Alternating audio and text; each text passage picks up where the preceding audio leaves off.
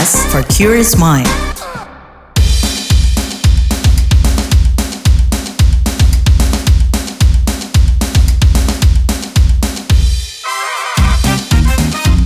What's Trending KBR Pagi, siaran pagi radio paling update.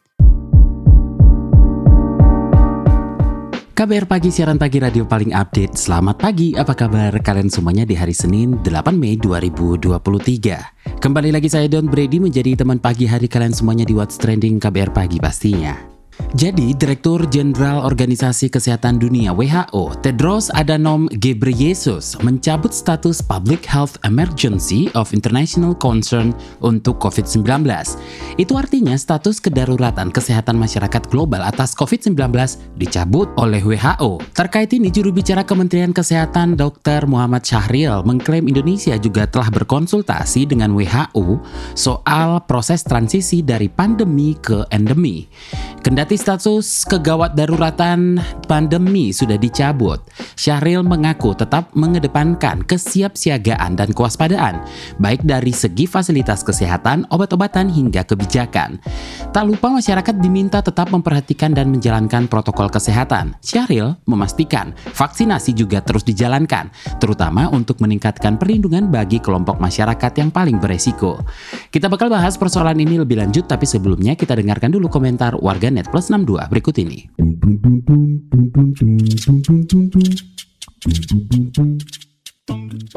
Pertama ke akun at WelcomeXX. WHO sudah resmi mengumumkan kalau pandemi COVID-19 sudah berakhir. I wanna say alhamdulillah, but so many lose. At DoyXX, pandemi mulai pas aku mau kelas 10. Pandemi berakhir juga pas aku udah lulus kelas 12. At IrulXX, pandemi berakhir, vaksin tidak. Kalau at ChatoXX, katanya pandemi juga udah berakhir. Tapi tetap harus waspada sih emang. At RinaldiXX, guys, menurut WHO yang sudah berakhir itu status darurat COVID-19 bukan pandeminya ya. Pandemi COVID-19 masih terjadi di beberapa tempat, bahkan angka aktif COVID-19 masih nambah. Prokes is the key at Dila XX. Aku tetap pakai kok terlepas dari berakhir atau enggaknya pandemi karena selama 2 tahun lebih ini udah melekat banget ini masker. Lebih kayak ketika naik kendaraan atau sekitarnya di tempat terlalu banyak orang. Mungkin iya, tapi kalau yang pada umumnya mungkin dilepas. Terakhir at Rayun XX, pandemi dunianya yang berakhir karena kasusnya turun,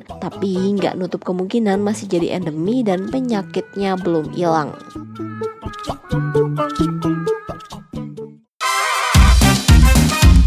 What's Trending KBR Pagi, siaran pagi radio paling update. Kita lanjutkan obrolan kita pagi ini. Jadi Menteri Koordinator Bidang Pembangunan Manusia dan Kebudayaan Muhajir Effendi mengatakan Indonesia sendiri sudah lama merencanakan pencabutan status pandemi COVID-19.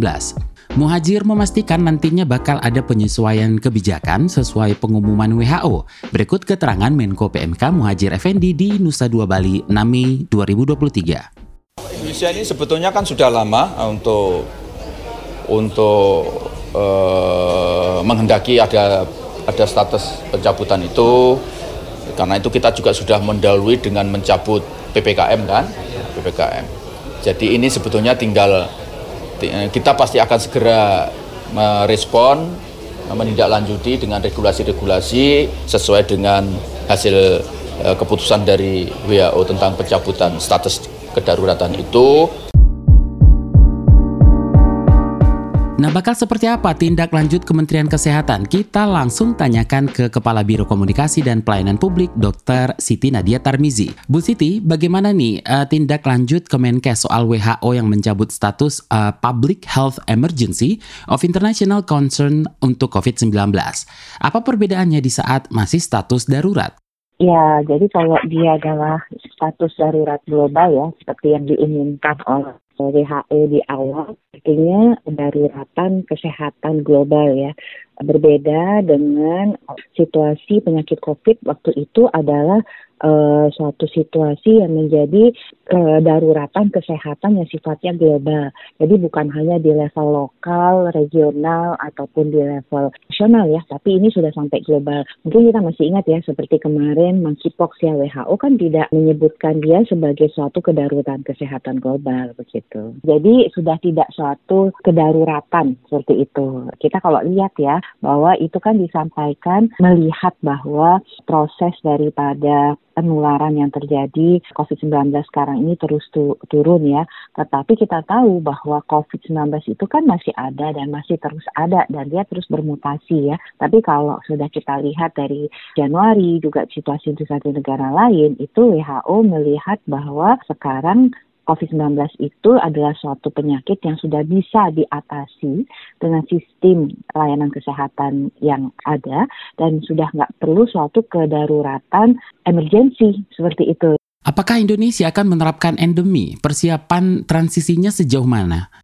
Ya, kita sebenarnya kan seperti kita ketahui dari awal waktu itu kan dia ada pandemi. Kemudian ada yang kita sebut sebagai pandemi terkendali dulu, ya kan? Situasinya masih pandemi tapi terkendali. Atau artinya apa? Ya kita mulai melakukan pelonggaran-pelonggaran protokol kesehatan, rumah sakit-rumah sakit emergensi, isolasi-isolasi terpusat itu mulai ditutup, rumah sakit darurat itu mulai ditutup ya, masih ingat kan ya gitu ya. Kemudian dulu kan rumah sakit semuanya untuk pasien COVID, ya kan? Nah, sekarang kan rumah sakit sudah beroperasi seperti biasa. Kemudian selain protokol kesehatan, kegiatan masyarakat juga sudah perlahan-lahan kan kita uh, kurangi sambil kita melihat nih bagaimana apakah dengan adanya pelonggaran aktivitas, dengan adanya uh, penutupan layanan kesehatan yang sifatnya emergensi, itu kemudian apakah kita mengalami kondisi seperti kita uh, saat pandemi? Ternyata enggak, ya kan? Seperti itu ditambah tentunya cakupan vaksinasi dan imunitas kita yang tinggi. Nah, dengan kondisi itulah itu yang kita sebut sebagai pandemi terkendali. Jadi memang kita tidak terburu-buru.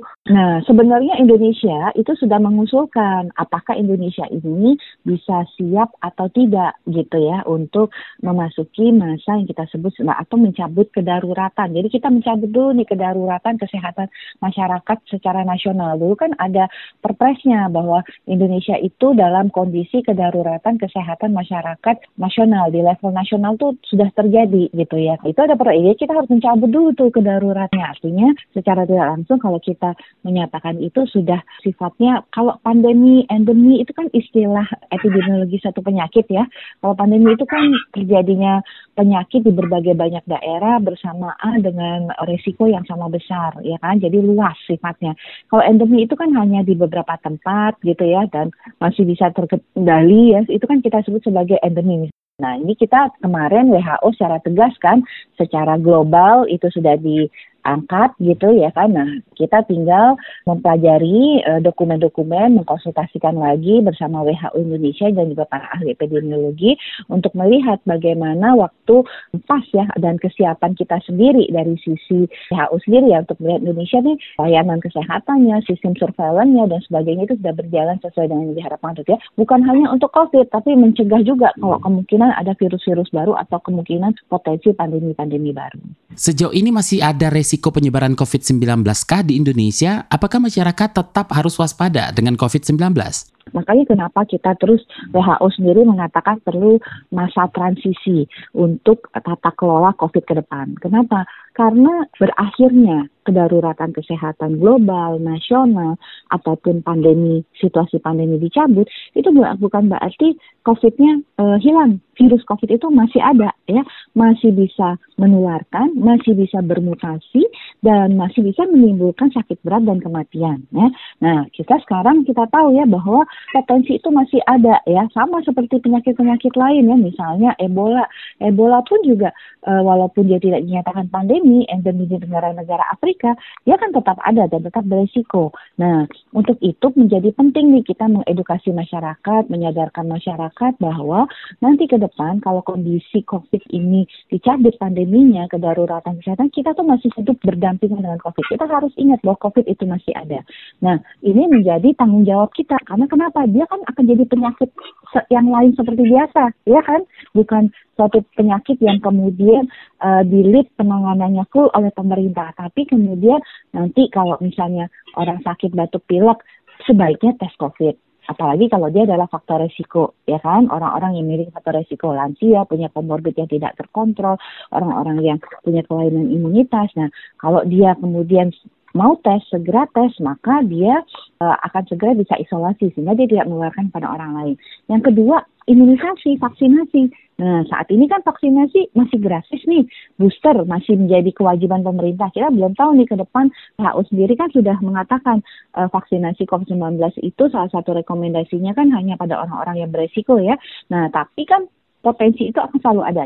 Terima kasih Kepala Biro Komunikasi dan Pelayanan Publik Dr. Siti Nadia Tarmisi. Newsfeed. Organisasi Kesehatan Dunia WHO menyatakan pandemi COVID-19 telah berakhir. Pada 5 Mei kemarin, Direktur Jenderal WHO Tedros Adhanom Ghebreyesus menyebut COVID-19 tidak lagi berstatus darurat kesehatan global. Tedros mengatakan pandemi COVID-19 telah menewaskan lebih dari 20 juta orang di dunia. Angka ini hampir tiga kali lipat prediksi WHO sebelumnya. Meski dunia telah memasuki tahap kehidupan baru, Tedros menyampaikan COVID-19 masih jadi di beberapa negara. Selama masa penobatan Raja Charles III, kepolisian Inggris menangkap 52 demonstran. Dikabarkan ratusan orang berpakaian kuning berkumpul dan berbaris di rute prosesi penobatan. Mereka mengangkat papan bertuliskan bukan rajaku. Sebelumnya penobatan Raja Charles III dilakukan pada 6 Mei 2023 di Westminster Abbey. Dalam penobatannya, Raja Charles III menyatakan dirinya akan mempertahankan undang-undang yang berlaku sebaik mungkin. Angkatan Laut Amerika Serikat menunjuk seorang waria bernama Joshua Kelly atau kerap disapa Harvey Daniels menjadi duta kampanye digital. Meski pengangkatan Kelly mendapatkan sejumlah respon negatif dan menjadi perdebatan, Angkatan Laut mengatakan pengangkatan Kelly bertujuan untuk memperluas calon tentara Angkatan Laut di Amerika Serikat. Secara tegas, Angkatan Laut AS menyampaikan kebanggaannya berdiri bersama siapa pun untuk membela bangsanya.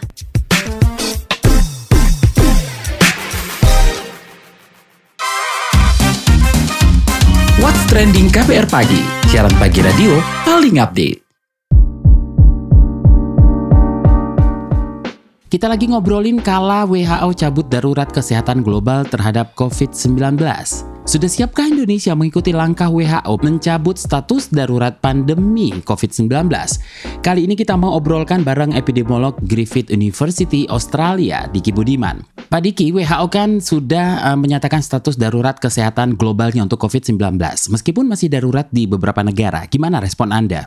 Bahkan sejak awal pandemi saya secara rutin per tiga bulan memberi masukan juga terhadap situasi global ya, khususnya status PHIC bahkan dalam awal-awal pandemi saya salah satu ya salah satu ya dari sekian ahli di dunia yang meminta WHO segera menerapkan atau menetapkan status PHIC atau Public Health Emergency International Concern di Januari 2020 ya yang saat itu indikatornya ya sudah menunjukkan yang memang sudah pandemi. Nah, bahkan terakhir tanggal 4 Mei lalu saya juga turut memberikan masukan dalam sidang ini ya sebelum Dirjen WHO memutuskan. Namun yang membedakan dengan dua masukan sebelumnya terakhir ya bahkan sebelum lebaran eh, Januari termasuk itu saya sebetulnya saat itu sudah mendorong ini bisa dicabut ya PHIC. Namun di tanggal 4 Mei kemarin dorongan itu tidak terlalu kuat ya dalam rekomendasi saya dan uh, Dr. Nyoman Kandun ya epidemiolog senior mantan dirjen P2PL Kemkes dulu ya juga memberi masukan bahwa memang situasi pandemi sudah bergeser dari fase akut ke fase yang lebih tidak terlihat kita lihat unsur emergensinya sebetulnya ya.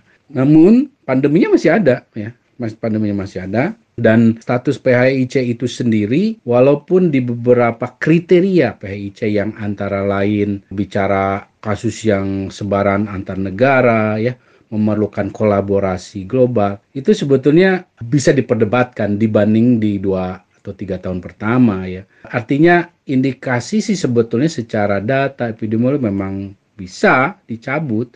Hanya yang menjadi kekhawatirannya adalah bahwa pencabutan ini kalau tidak disertai ya mitigasi ya eh, kemudian strategi komunikasi risiko yang memadai di level global maupun nasional bahkan lokal ya ini jadi uh, satu pencetus banyaknya kasus-kasus infeksi atau reinfeksi baru yang pada gilirannya akan merugikan kelompok berisiko tinggi ini yang masih ada gitu. Jadi kalau saya ditanya setuju tidak setuju, sebetulnya bukan masalah setuju atau tidak setuju. Pertanyaan saya berikut ada what next-nya? Apakah dunia dalam hal ini WHO sudah menyiapkan uh, fase setelah ini ya? Di Indonesia sendiri bagaimana sih Anda melihat penyebaran dan resiko COVID-19?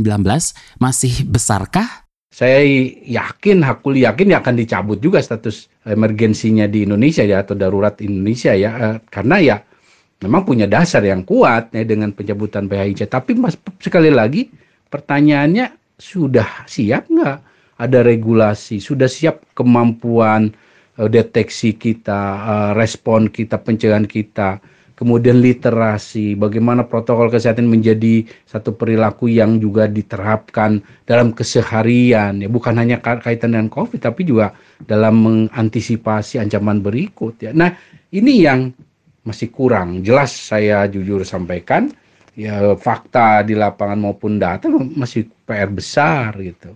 Nah, e, meskipun situasi di Indonesia memang sudah jauh lebih baik ya.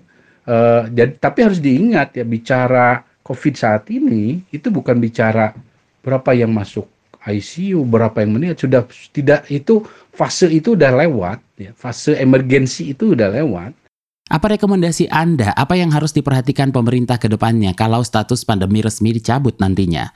Antisipasi dan mitigasi ini adalah berapa yang akhirnya menurun kesehatannya. Yang tadinya diabetesnya terkena menjadi tidak terkena. Yang tadinya kasus katakanlah penyakit jantung itu katakanlah menurun sekarang meningkat. Stroke aja 50% secara global kurang lebih data di beberapa negara maju meningkat termasuk diabetes. Nah, ini yang sudah siap belum? Kasus kasus COVID itu udah bukan bicara kasus akut, tapi kasus long COVID-nya atau kronisnya. Nah ini yang masih menjadi permasalahan karena minimnya literasi, pemahaman bukan hanya di masyarakat, tapi juga di kalangan pengambil kebijakan atau pemerintah gitu.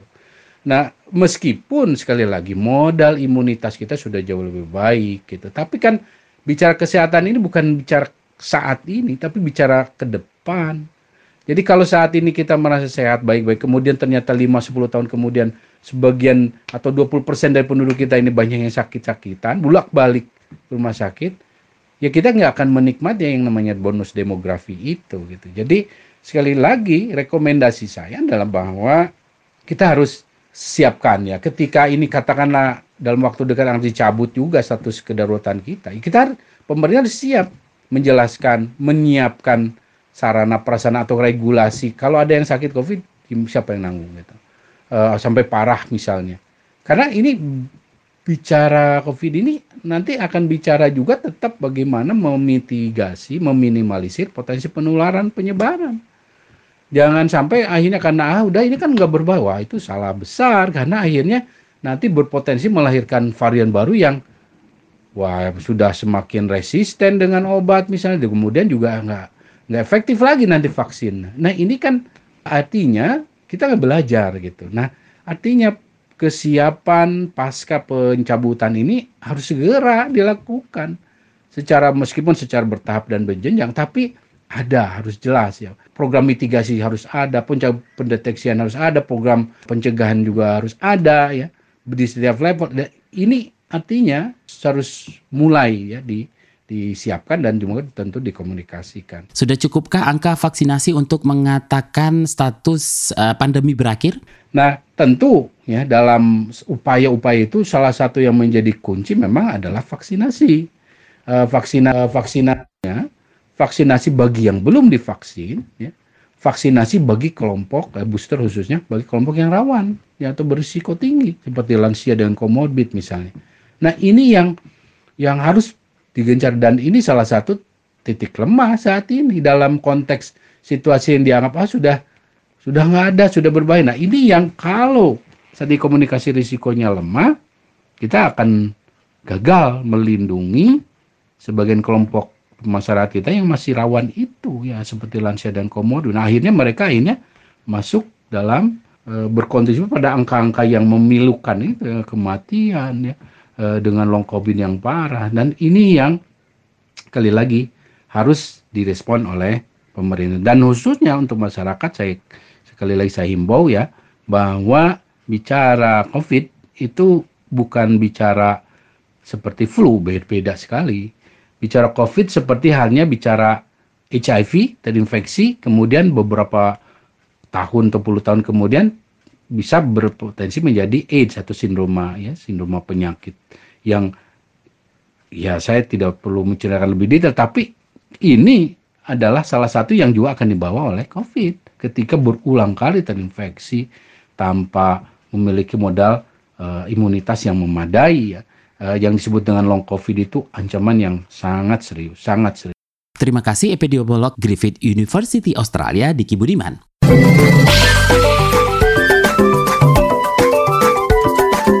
WhatsApp Indonesia.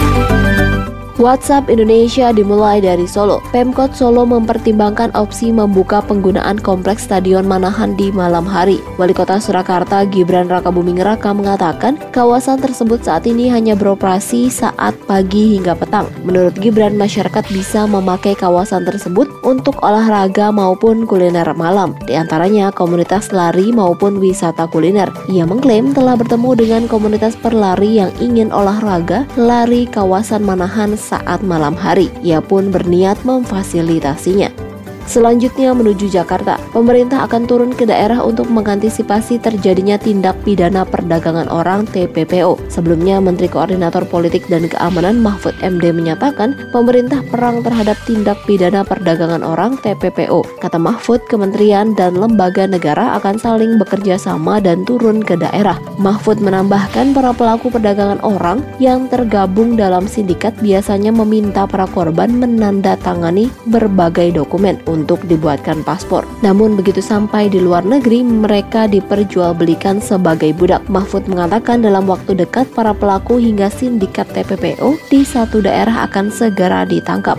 Masih dari Jakarta, saat melakukan evaluasi pelaksanaan mudik lebaran, Kementerian Perhubungan berkomitmen terus mengoptimalkan penanganan mudik gratis. Juru bicara Kementerian Perhubungan Adita Irawati mengatakan, perbaikan itu meliputi penambahan variasi cara pendaftaran mudik gratis dengan mengantisipasi data ganda hingga peningkatan kapasitas peserta. Hal itu sebagai upaya pemerintah dalam mengurangi jumlah pemudik motor. Ia menambahkan pemerintah juga terus mengoptimalkan transportasi umum daerah, minimnya sarana sarana dan prasarana angkutan daerah ini jadi salah satu alasan pemudik enggan beralih ke transportasi umum saat mudik Idul Fitri. Ia mengatakan fokus terbesar pemerintah yaitu pengendalian lalu lintas kendaraan pribadi yang melintas di jalan tol maupun arteri di Pulau Jawa. Demikian WhatsApp Indonesia hari ini.